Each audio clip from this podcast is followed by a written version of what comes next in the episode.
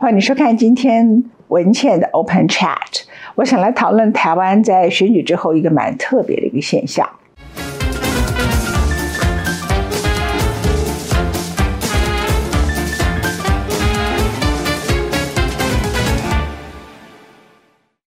这是选举的总统当选人是赖清德，可是他神隐了，你就很少看到他的新闻。通常过去在这个时刻，我们也想象得到。很多人可能是报派的部长、行政院长等等，可是他低调到不行。当然，他这么低调、认真的组织他未来的行政团队，对国家是一件好事情。可是他几乎完全不见了，像神隐少男。而蔡英文呢，他本来就神隐少女，加上因为赖清德已经当选了，大家心目中的总统就已经比较是属于赖清德了。所以呢，我们这个国家突然哎当选的人。是赖清德，他不见了。然后每天新闻是谁呢？是立法院院长当选人韩国瑜，就好像一种错乱。这个错乱里头就是，哎，怎么搞的？好像当选的人是韩国瑜，不是赖清德，一种很错乱的状况。好像台湾现在最重要的政治领袖是韩国瑜。每个人在看上个礼拜，当傅昆萁国民党的党团总召提出来一个相当政党性格的一个提案的时刻。韩国瑜作为立法院院长，能不能够做到一定的政治智慧？能不能够做到中立的协商？他办到了，很多人给他掌声。接着，他在这个礼拜马上的立法院开议，才刚刚两个多礼拜，他公开致辞，态度谦逊，有一定的客气，而且说话有他很高的魅力。大家突然觉得，哇，我们都在看着这个立法院长。可是，在我们的整个五权宪法里头，立法院院长他就是各个党团在开会的时候朝野协商的人。他在立法院最重要的权利是什么呢？立法院院长最重要的权利，除了朝野协商、主持朝野协商，他要很他如果很懂议事规则，他可以在议事里头让什么案子先过，让什么案子比较拖往后一点点。通常就是这样的一个角色。大致来说呢，他是一个会议主持人。党团的总召的权利，如果立法院长是很厉害的，那党团总召呢就不重要。比如说上一届的立法院院长是尤熙坤，那因为他是比较弱的立法院院长，他对立法院的各种议事规则什么没有那么熟悉，所以柯建明总召就非常非常的重要。但是更早之前，王金平立法院长那就很厉害了，那几乎各党的总召呢权力都不如这位立法院院长。所以什么位置看什么人坐，我就突然回想，我小时候三十六七岁，刚刚从美国回来，我就当一个好小的位置，叫民党卫生部主任。那位置实在是太小了，可是呢，我居然可以把那个位置呢，就当到变成全民党那个时候最受欢迎的政治人物之二，第一名是陈水扁哈。那一个月薪水才五万块台币，根本就是一个。非常非常少的钱，我都是靠我家里的人在接济我的，所以位置啊是看一个人坐，什么样的人他就可以把一个位置做到很完全不同。那韩国瑜现在就形成了这个现象。那接下来韩国瑜呢，就变成他有几个考验，也就是说他变成一个政治明星。他作为立法院院长呢，他的地位呢比国民党党主席朱立伦还要高。这个以前，王金平虽然是立法院院长，他的地位也没有比连战国民党党主席来的更高啊。所以这个好特别的一个现象，这个韩国瑜现象呢是很值得被讨论的。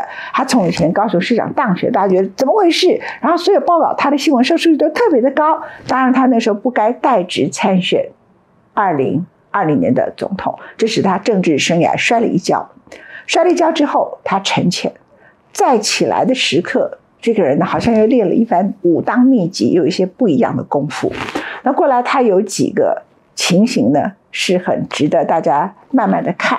比如说，有一些人，这个比较属于政治对抗个性的人，就跟他说，反渗透法要赶快修。我劝他千万不要，因为你立刻掉到整个两岸统独，你是否中共同路人里头的所有争执里面，这个绝对不可以。他第一应该修的法案是什么？他要马上建立一个对他很有利的，而且对整个台湾的社会回归言论自由的民主环境的一个立法院长。也就是让有一个法案很快的进付表决。也就是什么叫进付表决？我教大家啊，我以前当过立法委员。立法委员呢有两种立委，第一种立委呢就自己提很多案，然后是为金主提案的，然后就找很多人呢都帮你通通都联署，然后这个记者说：“我帮你联署啦。”然后结果就到委员会，委员会从来都没有排进去，这是一种案子啊，这是一种立委。那另外一种立委呢，他排的案子呢是根本连他联署的名字都没有，连他联署的名字怎么。像我以前当立委是这样，我的案子呢是没有我的名字。为什么没有我的名字？因为我要进付表决。我到委员会去啊，各个委员各种利益通通都来，你就不要想过了。然后再到朝野协商再挤进去，就拖很久。所以你为了要让你的案子就是很快的可以过，你就要牺牲你出风头的机会。所以以前有一个非常可笑的国会评鉴的机构，他们专门用一个立委他的名字。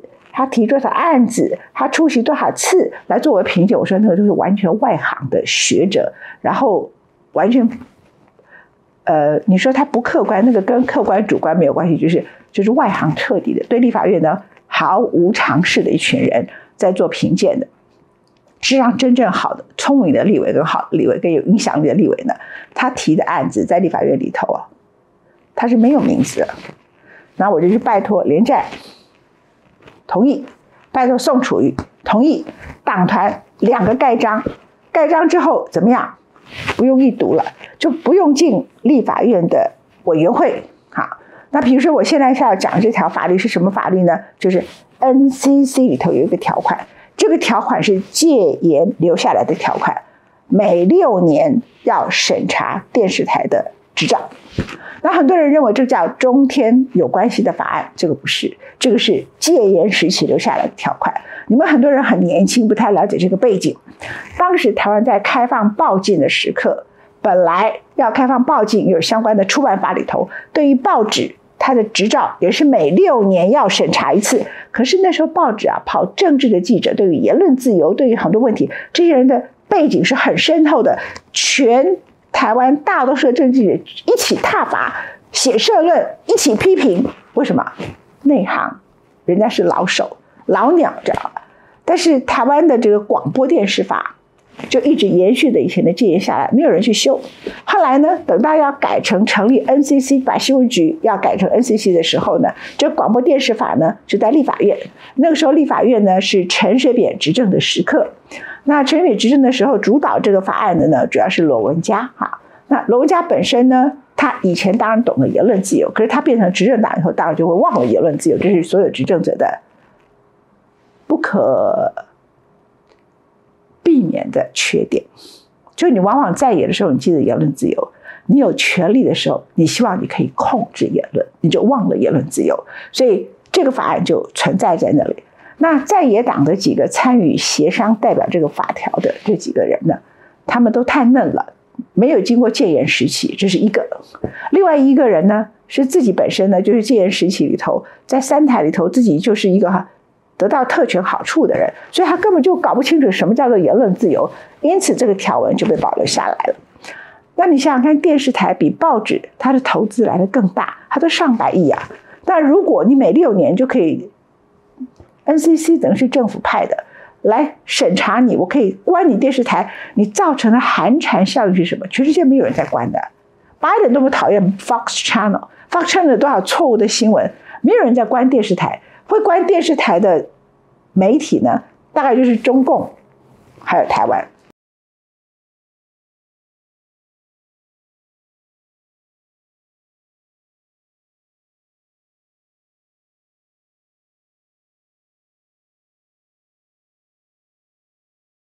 民众党也好，国民党党派以后，把 NCC 这个条文拿出来，立刻废除。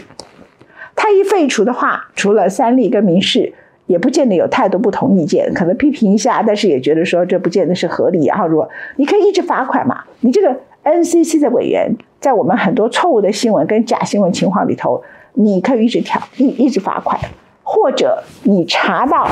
他的资金里头，他的资金有来自于中国大陆的官方入资等等，你可以用这些法律来查进这个电视台。可是你不可以用现在这种说你每六年呐，我就审查你一次。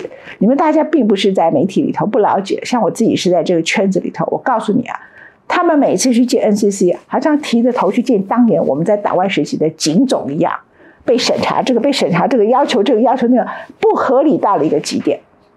这个条文如果一废掉，韩国瑜就会马上得到，好一废掉，进复表决，院会那民党是少数嘛，民党也未必大多数的人都支持这个条文了。但是我不太知道民党的态度会是什么。但是在野党是多数啊，那通过之后呢，最后的结果就是什么？就是台湾再也没有牵制言论这件事情，真正变成一个言论自由的国家。他必须做这种类型的法案。然后接着呢，比如说审预算，审预算才是立法委员最重要的一个权利啊。那我刚刚讲那个很可笑的那种国会评鉴机构，根本不懂审预算，他自己也不懂预算，不知道什么叫审预算。那审预算是立法委员里头真的可以去牵制政府机构里头非常重要的权利。那以我非常关心台湾的 AI，就是整个所有国国家的，不是未来就现在开始的所有竞争力、产业竞争力，我们是严重的落后。我们现在是靠这个 NVIDIA 啊、黄仁勋这些订单给台积电等等。那我们有好几个呢，像广达自己去投资，靠民间的企业自己去投资 MIT，然后 MIT 呢经过十几年的合作，所以广达现在也非常强。有几个产业，台达电子也是如此。可是 AI 的时代现在是刚刚开始，然后。新加坡是全亚洲投资最多的国家，它在全亚洲本来的排名是在后面的，现在就一直往前。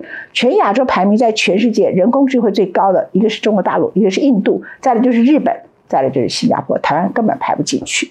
那你怎么办？在这个情况里头，你就要投资 AI。就我们在二零二四年的预算只有三百亿，十年只有三千亿，你今年再送来就是要省二零二五年的预算时候，你就把它退回。就退回，就是说这个 AI 预算太少了，你根本不符合老百姓所需要的。然后把哪些东西就删除，要求你增加立法委员的权利以后，不可以增加预算，可以删减预算。那就在协商的时候，就是要求退回，要求重新的协商。就是你要做的事情呢，一定是对国家长期的经济的竞争力有意义的事情，而不要掉到政治的陷阱里头去。那一些立法委员常被人家被并购的是。诟病的事情啊，诟诟病的事情就是你出国去都是去旅游考察玩玩耍，你根本不是去旅游考察。第一站我建议他就去新加坡，或者到麻省理工学院，或者到加拿大的多伦多去。到加拿大也排得很前面呢。那但是呢？这它不是国家的政策，新加坡是国家的政策。还你就去了解新加坡如何在很短的时间里头，本来是落后的，可是 AI 一直爬起来。如果他是带团去参加参观，这个所有的人这个去了解什么是 AI，什么是什么类型的，他带着这样的一个知识，要带大家去，包括带记者，所有的人去，是会不同的。比如说修改，还有就是比如说修改议事规则，修改什么议事规则呢？我们每次看到美国以前宋美龄在美国国会演讲啊。教宗在美国国会演讲，通过议事规则，让立法院也可以请外宾来台湾的立法院国会演讲。脑袋里头想，最后最重要的贵宾叫教宗来谈 War and Peace 战争跟和平，台湾可能发生战争，来谈远离战争的重要性。想到以前的联合国那个秘书长已经卸任了，这个他不违反现在联合国的规定，因为他已经卸任，叫潘基文。他也可以来立立法院演讲，找黄仁勋到立法院来演讲，让所有的立法委员，因为他是国家政策的制定者，他们自己就要懂得什么叫做 AI。找 Sam Altman，他现在募集了多少钱？七兆美金，这是什么概念？是全球 GDP 的百分之十。他募了这么多钱，他怎么思考未来的 AI 的世界？你去找这一类型的人，就到立法院里头同步翻译都可以，会讲英文的同步翻译。Bill Gates 找比尔盖茨来讲下一代的核熔炉，或者是他在思考的全世界的 global warming 全球暖化这些问题，找这类型的人到立法院来做国事演说，但韩国瑜就把整个他的立法院院长的地位整个都拉高起来，甚至拉高到真的最后，就像我们现在所看到，比总统还要重要哈。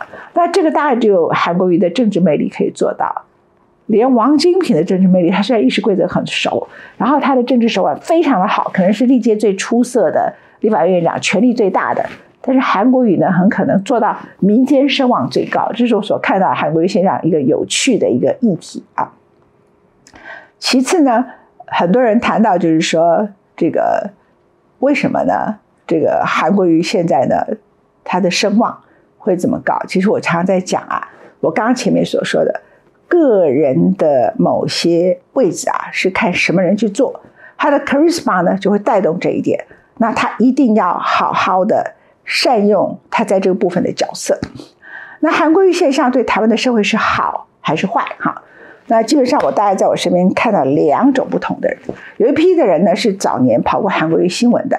韩国瑜呢是在两千零一年的时候落选立委，之前他当过立法委员，当时大家觉得他表现很普通，觉得这种人怎么能够做立法院院长啊？那觉得他对公共政策不是那么擅擅 长啊。但另外一批人呢，就就是韩粉，还有一群人觉得说他是有特殊政治魅力的人，所以对于他将来会不会是一个好的立法院长，这个评价跟预测，预测不是评价，这预测是两个完全相反的。我个人认为，韩国瑜可能做立法委员不会是很出色的立委，可是他做立法院长是有机会，不是说一定。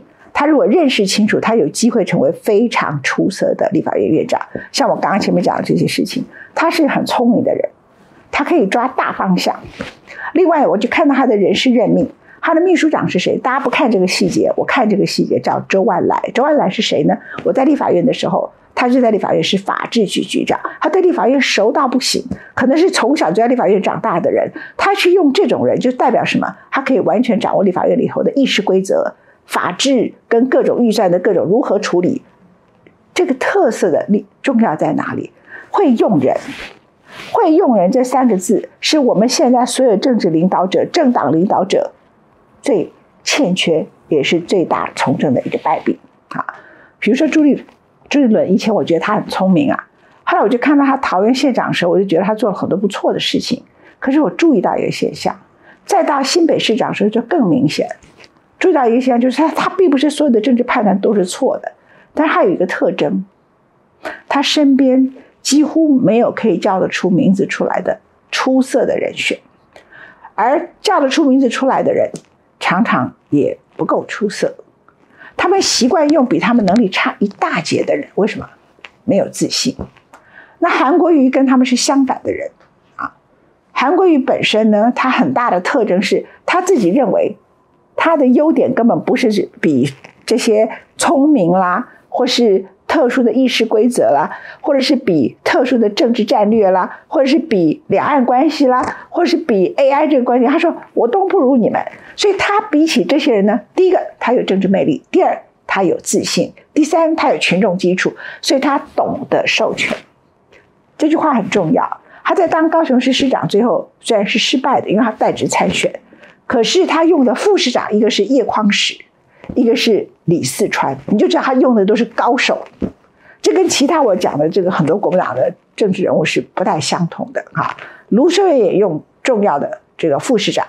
他也是用重要的副市长，这些人就会随着他们的副长是强的，就会水涨船高啊。那有些人呢，他用的，比如说他用的行政院长是弱的，那因此就会越来越弱啊。蔡英文有这个现象，马英九第二任也有这个现象。那所以呢，一个政治人物不是蓝绿的问题，而是你自己够不够有自信，用比你更强的人，但是他可能没有政治魅力。他却是非常非常强的技术官僚，但韩国有这个特色，所以我觉得他有机会呢，变成一个很出色的立法院院长。他要走对路，但对台湾社会，他会形成一个什么样的一个？如果说是好的一个现象的话，好的现象就是我们台湾基本上我们的文化叫做西瓜文化啊，就西瓜文化，企业界也好，司法界也好。媒体界也好，在这个社会里头很重要的几个大的领域也好，他们都是看风往哪里吹。当西瓜当风往东吹的时候，他们就全部往东倒了；西瓜往西吹的时候，全部往西倒了。韩国现象的好处是什么？虽然当选的人是赖清德，而且赖清德只拿到了百分之四十的选票，而韩国现象呢就这么亮眼。如果他可以继续维持它的亮度的话。他会指台湾的这几个，我刚刚讲这几个领域的风往哪里吹的这几个领域，比如说一个法官、检察官就会觉得说，哎，这天下未必都是民进党的，那我还是回到我的专业好了，这是一个。那另外呢，法官也是会这样想，那媒体也会觉得，嗯，那 NCC 那个也废掉了，我不需要在 NCC 面前，好像每天呢，好像提着一个头啊，去被人家这样提着头去被公审一样啊。那我自己本身呢，可以比较有我的独立性格，也比较敢讲话。那老板呢，也不需要完全的去靠拢某一个政治人物或是某一个政党，也不需要到那个地步啊。那企业界的情况也都是相同，所以台湾又会回到原来比较好的一个我们所说的 check and balance。民主政治的原则不是民进党或是国民党，民主政治的原则叫做两党政治，叫做制衡 check and balance。那我这一次呢，看了选举之后，最好的一个现象是我们终于结束了一党独大。然后韩国瑜呢，他作为一个立法院长，他是有机会把这个整个反对党的声势拉上来，透过他个人的声望，然后透过他做正确的事情。如果他未来可以做正确的事情，我觉得台湾真的可以走回比较好的民主政治。就我们今天给大家说了一段选后。我觉得最好的一个发展，谢谢，我们下礼拜见。